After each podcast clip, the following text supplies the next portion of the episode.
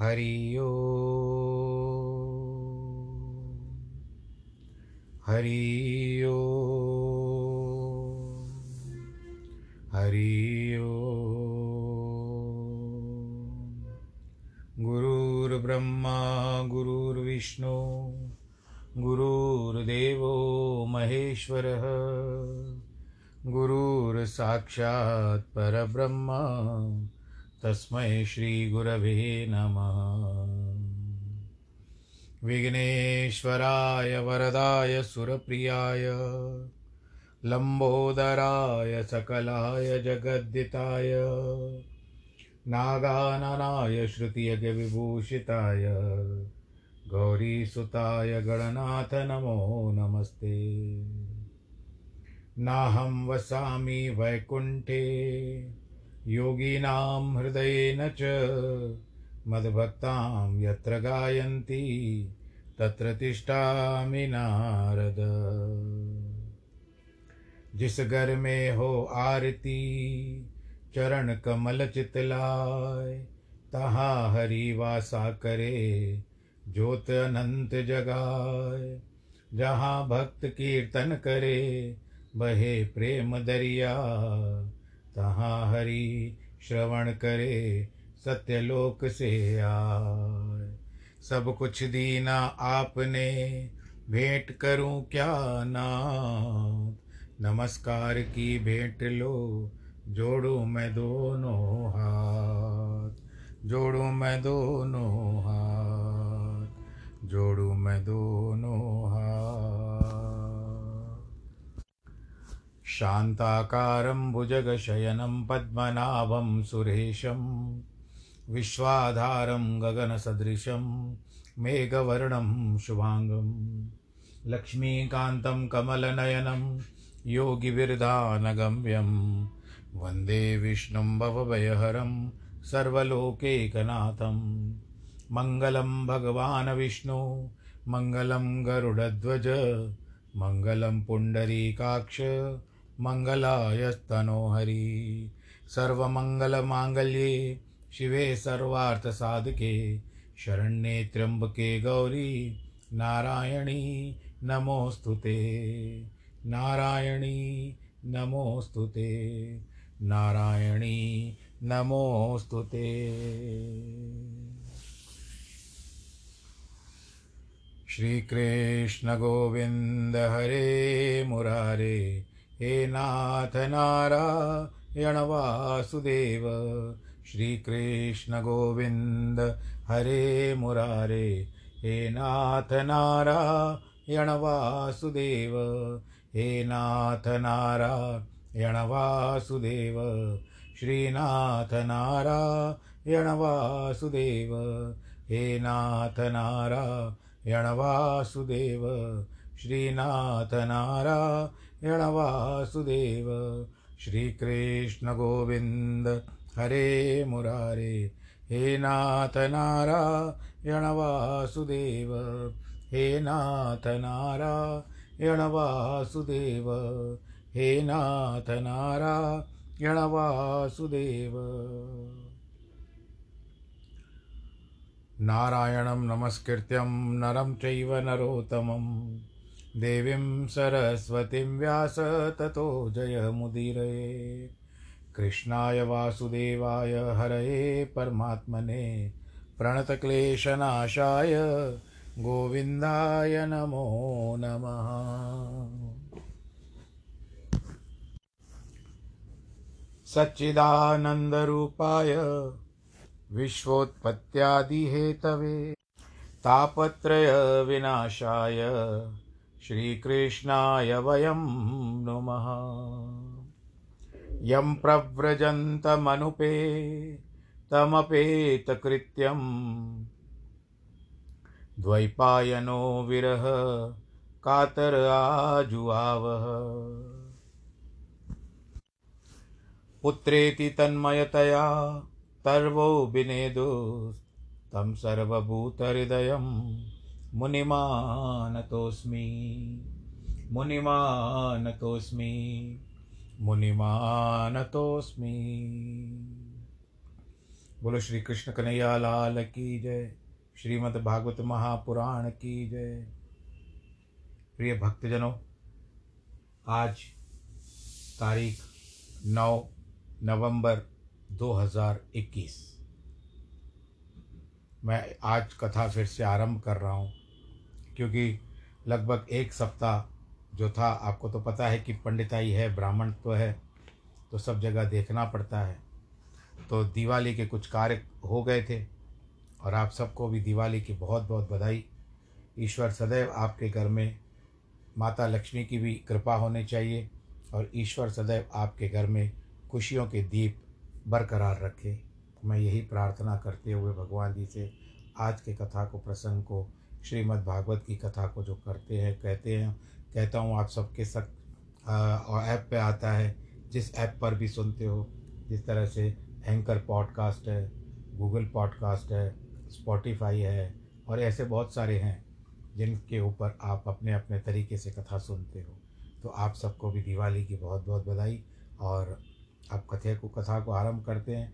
श्रीमद् भागवत में हम लोगों ने अब तक यह सुना है कि अब मैंने कहा है या आपने सुना है, अब तक हम यहाँ तक पहुँचे हैं कि भगवान श्री कृष्ण को रुक्मणी ने।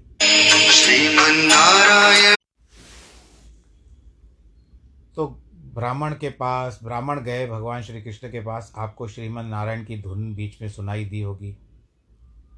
खैर, प्रभु जी तो साथ में हैं। कितना भी प्रयत्न करो रिकॉर्डिंग के समय में, पर कोई ना कोई बीच में बात आ ही जाती है। पर ठीक है, फिर भी भगवान नारायण जी का ही नाम आ गया। इसके लिए इसको मैंने पूरा नहीं बंद बंद किया, डिलीट नहीं किया और वापस से ही कथा सुना रहा हूँ आपको। बोलो, श्री नारायण भगवान की जय। तो कहने का तात्पर्य है, सुखदेव जी महाराज कहते हैं, परीक्षित भगवान श्री कृष्ण ने रुक्मणी जी का संदेश सुन करके ब्राह्मण का हाथ पकड़ लिया। प्रगृह्य पाणिनाम पाणिनम। फिर प्रसह, प्रहस निदमब्रवीत। जैसे ससुराल वालों के साथ हँसी मज़ाक किया जाता है, वैसे हँसते बोलते हैं, ब्राह्मण देवता, आपसे क्या बताऊँ? जैसे विदर्भ की राजकुमारी मुझे चाहती है, वैसे ही मेरा मन भी उन्हीं में लग गया है। मुझको तो नींद भी नहीं आती। मैं जानता हूँ कि रुक्मी मुझसे बहुत, उनका ब्याह नहीं होने देना चाहता। लेकिन मैं युद्ध में उन सबको पराजित करके रुक्मणी को लेकर आऊँगा। उसके बाद सोचकर परसों ही तो विवाह का नक्षत्र है। कृष्ण ने अपने सारथी को बुलाया और उसे शीघ्र रथ जोड़ने की आज्ञा दी। सारथी चार घोड़ों वाला रथ लेकर आया।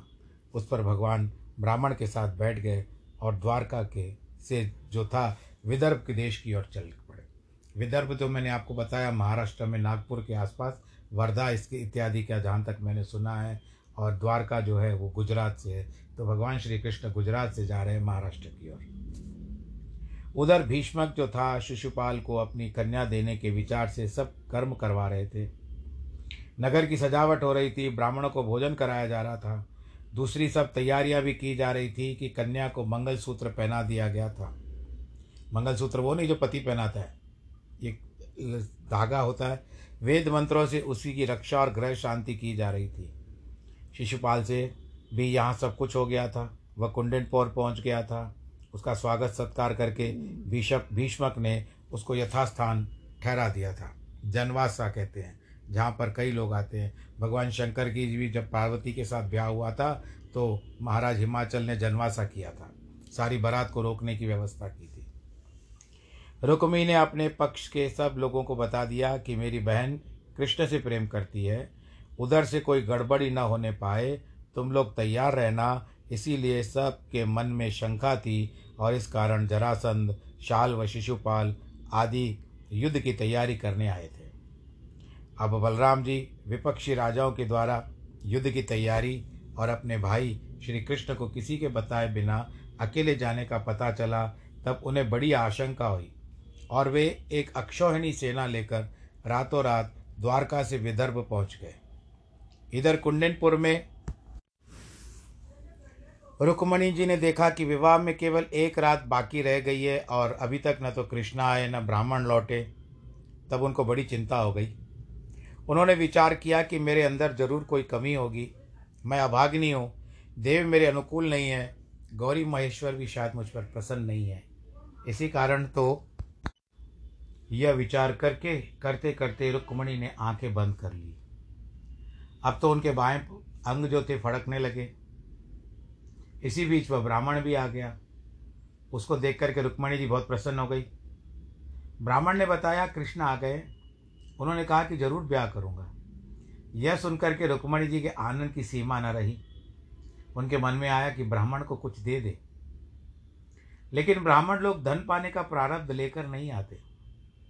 इसीलिए रुक्मणी रुक्मणी ने सोचा कि यदि मैं धन दौलत दूँगी तो वह ब्राह्मण को प्यारी नहीं लगेगी। ब्राह्मणाय प्रियम अन्यत न पश्यंती केवल ननाम और केवल हाथ जोड़कर पालागी महाराज कह दिया पावलागी ब्राह्मण तो देखता ही रह गया, न पश्यंती ब्राह्मणाय प्रिय मन्याम ठन ठन पाल। कुछ नहीं मिला ब्राह्मण को। यदि लक्ष्मी जी ने तो उसको सब कुछ दे दिया होता तो वह अन्वय वर्धनी संपत्ति के रूप में अब तक ब्राह्मणों के पास बनी रहती। इसी बच यह बात फैल गई कि बलराम और श्री कृष्ण भीष्मक की पुत्री का विवाह देखने के लिए आए हुए हैं। भीष्मक की ओर से उनका बड़ा आतिथ्य किया गया, भारी आतिथ्य किया गया। उनके योग्य ठहरने का स्थान भी दे दिया प्रबंध किया गया। उसकी सेना भी यथास्थान पर ठहराई गई। और भी जितने राजा आए थे, उनको यथा वीर यथा यथा बलम यथावितम सेवा हुई। किंतु किसी को यह पता नहीं चला कि कृष्ण को न्योता किसने दिया है। भीष्मक के पक्ष के लोग समझते थे कि शिशुपाल के मौसेरे भाई हैं, इसीलिए उसने न्योता भेजा होगा और शिशुपाल पक्ष के लोग समझते थे कि भीष्मक ने न्योता भेजा होगा। बहुत भीड़ भाड़ थी, कैसे पता चले किसने बुलाया?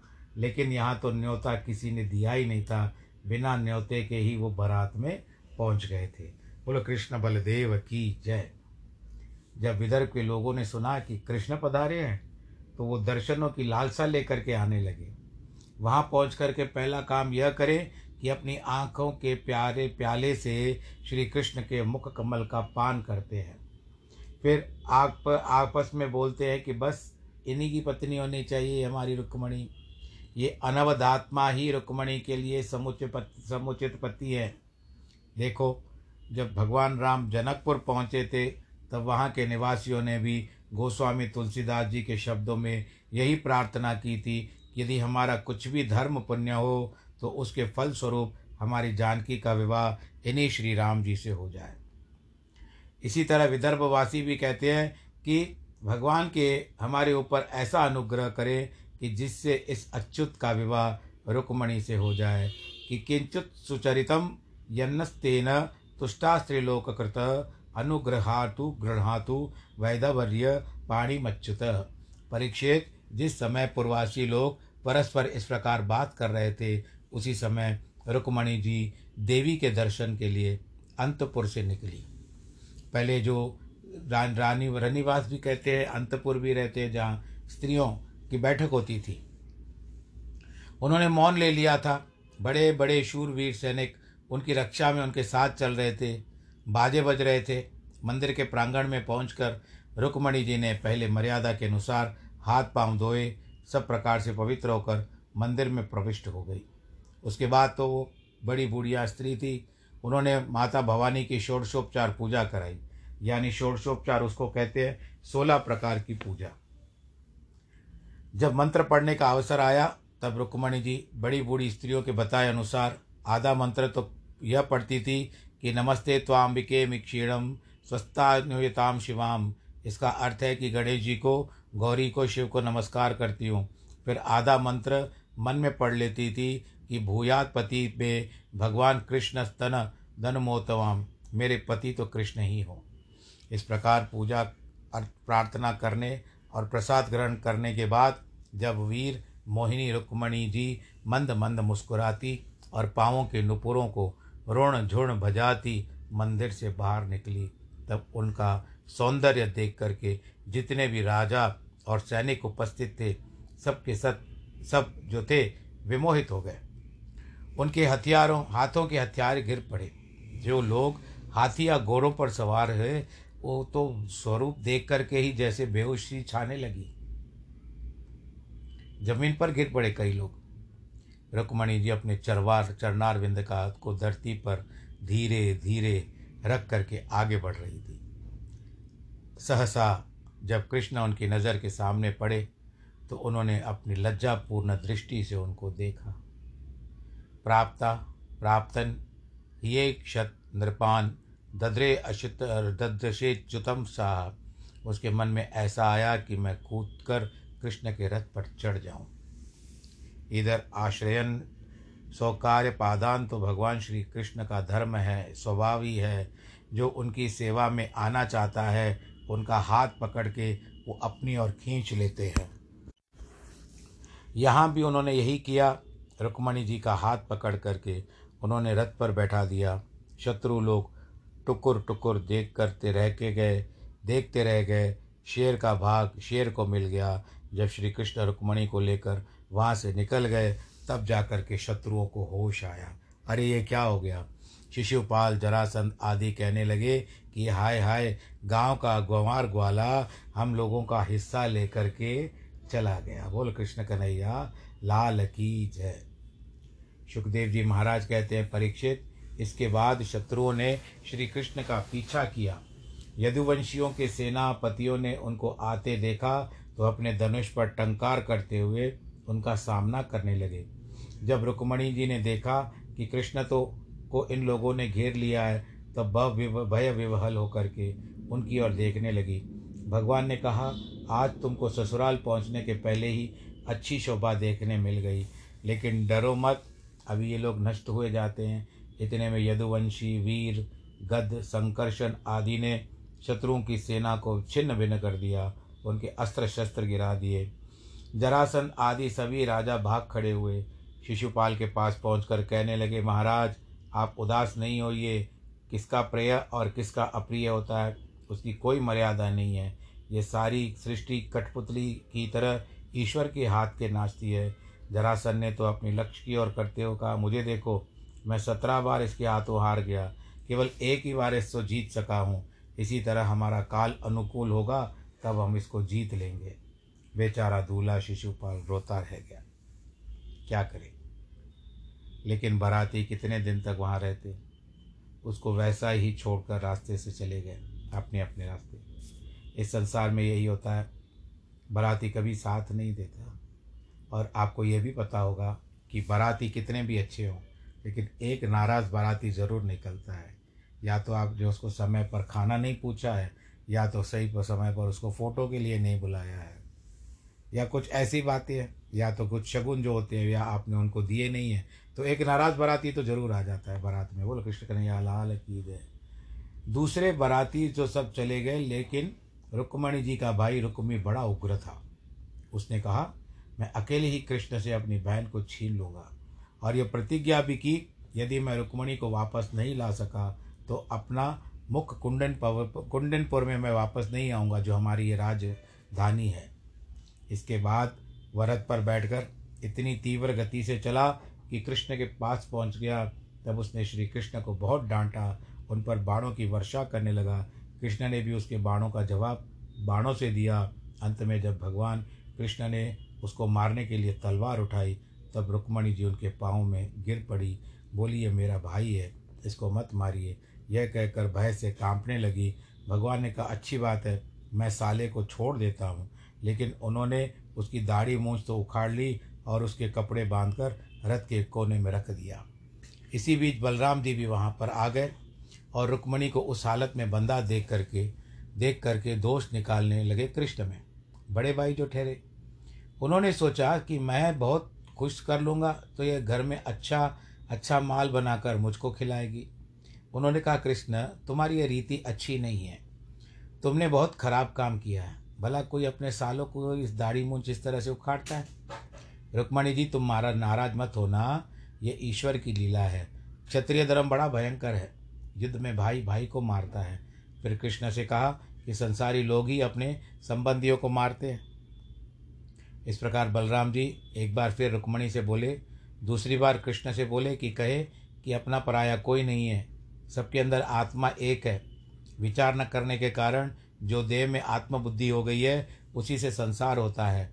जन्मादि विकार तो आत्मा में है ही नहीं। यह तो जब स्वप्न जैसा खेल है, इसीलिए रुक्मणी, तुम अपना शोक दूर करो और स्वस्थ हो जाओ स्वस्थ हो जाओ। तस्मा दज्ञा नज्जम शोक मात्म शोष विमोहनम तत्वज्ञान निहृत्य स्वस्थ भव शुचि स्मृति। अब रुक्मणी का मन वैमन्य से मुक्त होकर पवित्र हो गया। उसके भाई रुक्मणी को भी छोड़ दिया गया, लेकिन वह प्रतिज्ञा के अनुसार कुंडनपुर नहीं पहुँचा। भोजकट नामक एक नगर का निर्माण किया और वहीं रहने लगा। भगवान श्री कृष्ण रुक्मणी को द्वारका ले गए और वहाँ उन्होंने विधि पूर्वक पाणी ग्रहण संस्कार कर लिया। बोलो, श्री कृष्ण, भगवान की जय। श्री रुक्मणी, भगवान नारायण कृष्ण की जय। देखो, श्री कृष्ण अपने और से विवाह का संदेश नहीं भेजा था। रुक्मणी जी ने अपने ही ओर से विवाह का संदेश भेजा था। इसका अर्थ है कि जीव को पहले भगवान से मिलने की प्रार्थना करनी चाहिए। तभी भगवान आते हैं और हाथ पकड़ करके अपनी शरण में ले लेते हैं।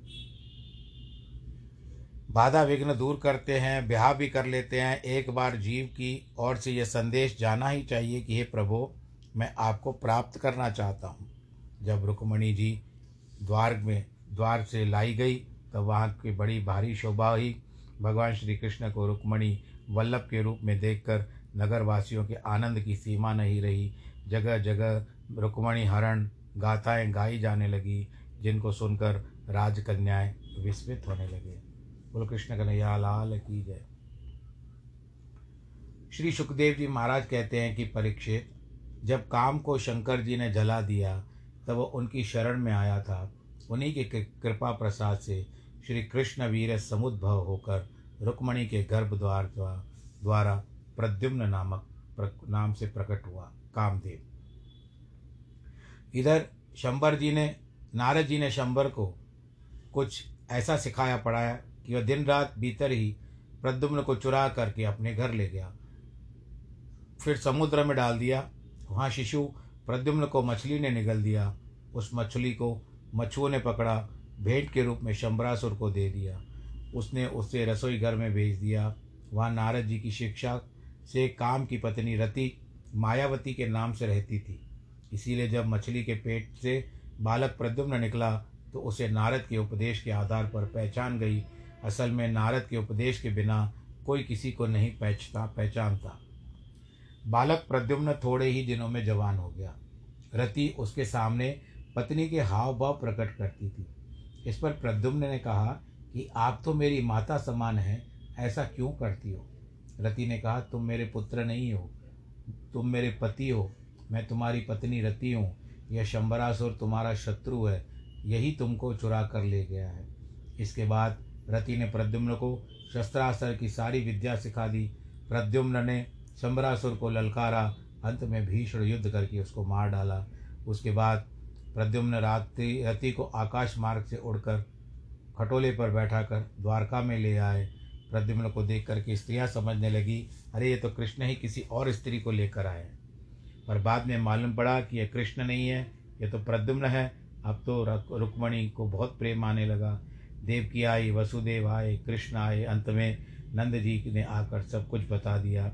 नारद जी ने आकर सब कुछ बता दिया। सबको बड़ा सुख, आश्चर्य हुआ। कि हमारा मरा हुआ पुत्र लौट आया। भगवान श्री कृष्ण का सौभाग्य ऐसा है कि उनका मरा हुआ पुत्र भी लौट आता है। प्रद्युम्न और श्री कृष्ण में सौंदर्य माधुर्य का इतना साम्य था कि प्रद्युम्न की माताएँ भी कभी कभी भ्रम में पड़ जाती थी। उनको कृष्ण समझते लगती थी। प्रद्युम्न जी को देख करके श्री कृष्ण पत्नियों के मन में प्रेम भाव आ जाता था। वे भागकर एकांत में चली जाती थी। यह प्रद्युम्न के लिए कोई आश्चर्य की बात नहीं थी क्योंकि उनके रूप स्वरूप में ही स्वयं कामदेव जो थे ना वो पूर्व जन्म में काम की आँखों के सामने आ जाता था। सुखदेव जी महाराज कहते हैं परीक्षित सतराजीत ने श्री कृष्ण के ऊपर जूठा चल कलंक लगाकर बड़ी गलती की थी, थी। अतः उसी परिमार्जन के लिए उसने स्वमंतक मणि के साथ अपनी कन्या सत्यभामा को श्री कृष्ण की सेवा में समर्पित कर दिया। देखो सांप्रदायविद लोग कहते हैं कि श्री देवी रुक्मणी के रूप में और भूदेवी सत्यभामा के रूप में प्रकट हुई है। उनके कथनानुसार वृखबानु की बाबा पुत्री श्री राधा रानी जब श्री कृष्ण के व्याकुल में वियोग हुई थी, तब वे उन्हें सूर्य के पास पहुँचा आए थे। इसलिए कि वे उन्हें समझाएँगे, बुझाएँगे।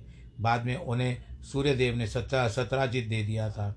इसीलिए सत्यभामा सत्राजित की बेटी नहीं, साक्षात वृखबान नंदिनी राधा रानी ही थी। लेकिन उनको उस बात का विस्मरण हो गया था ये इस कथा में लिखा हुआ है और कई लोगों का विचार है।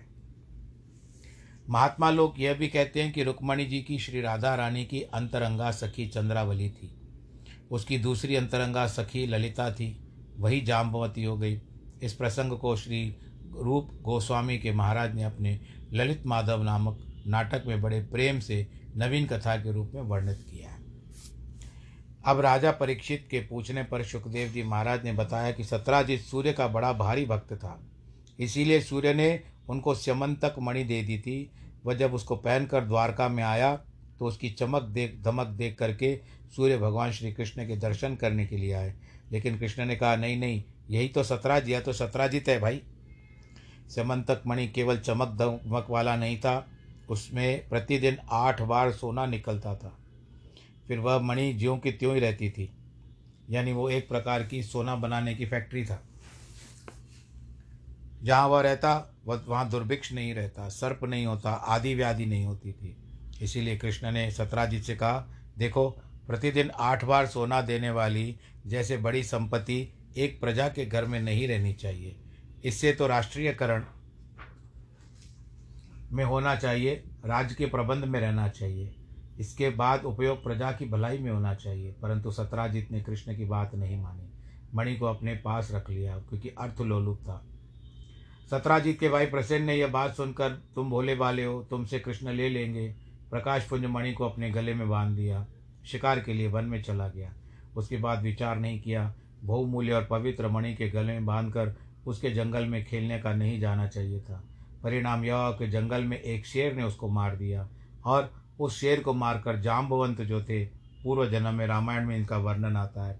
वो उन्होंने शेर को मारकर वो मणि उससे ले ली। कृष्ण के ऊपर झूठा कलंक लग गया कि इन्होंने ही सतराजीत से मणि को छीन लिया है। इसके बाद श्री कृष्ण ने जामवन के शरीर पर जामवन की गुफा में प्रवेश कर गए। वहाँ पर जामवन ने अट्ठाईस दिन तक युद्ध किया। अंत में कृष्ण जामवन को घूसे मारकर ठीक कर दिया। वे उनको पहचान गए। भगवान जब जीवन को जीव को एक आध घूसा नहीं लगा देते, तब तक पहचानते नहीं हैं। और जामवन ने कहा, आप तो मेरे साक्षात श्री रामचंद्र हैं। और फिर भगवान जी ने जामवन को ठीक कर दिया। कहते, मणि भी ले जाइए और उसके साथ मेरी कन्या जामवंती को अपनी पत्नी बना लीजिए। इस तरह से यदुवंशी गुफा के बाहर रह गए थे। कृष्ण की प्रतीक्षा करते करते थक गए, अत्यंत दुखी होकर द्वारका लौटे। वसुदेव देव की रुक्मणी समस्त द्वारका वासी सत्राजित को भला बुरा कहने लगे। श्री कृष्ण की प्राप्ति के लिए चंद्रभागा नामनी दुर्गा की शरण में पहुँच गए। अब तो बड़ा भारी आनंद हुआ। मंदिर में अनुष्ठान हो गया। उन्होंने सत्राजित को बुलाकर भगवान श्री कृष्ण ने मणि उनको लौटा दी। सत्राजित बहुत लज्जित हुआ। अपने घर गया, सोचने लगा कि मैं इस अपराध से कैसे मुक्त हूँ। तो उन्होंने क्या किया? अपनी पुत्री जो थी सत्यभामा को आप भगवान श्री कृष्ण को सौंप दिया। भगवान सत्यभामा से विधि पूर्वक विवाह हो गया। लेकिन मणि के संबंध में कहा, मैं नहीं मान, नहीं लूँगा। इसके बाद एक बार मुझे कलंक लग चुका है। भगवान कृष्ण ने भी विचार किया, यदि हमारी मणि हमारे घर में आई तो रुक्मणी कहे कि मैं बड़ी हूँ। मुझे मिलनी चाहिए। सत्यभामा कहे कि मेरे बाप की है, मुझे मिलनी चाहिए। जामबंदी कहे कि कि आपने मेरे बाप से छीना है, इसके लिए मुझे मिलनी चाहिए। इसके लिए राजा के पास ही रहने दो। बोलो, कृष्ण कन्हैया, लाल की जय। यह सोचकर भगवान श्री कृष्ण सत्राजित से कहते हैं कि जो मणि है, वो अपने पास ही रखो, रोज़ इसकी पूजा किया करो, सूर्य भगवान की पूजा किया करो। मैं तुम्हारे ऊपर कृपा करके इसे अवश्य स्वीकार करता हूँ कि चंदन, फल, फूल द्वारा इसकी पूजा जो तुम किया करना। लेकिन इससे जो प्रतिदिन आठ बार सोना निकलता है, वह हमारे घर में भिजा देना, वयम च फल भागिना फल हमारे घर में आएगा, साधन तुम्हारे घर में रहेगा, यही भक्ति की महिमा है। तो भगवान जी ने उसको वरदान दिया और उसके बाद सत्राजित उस मणि को रख करके उसकी प्रतिदिन पूजा करने लगा और इस तरह से जीवन व्यापन व्यापक होने लगा।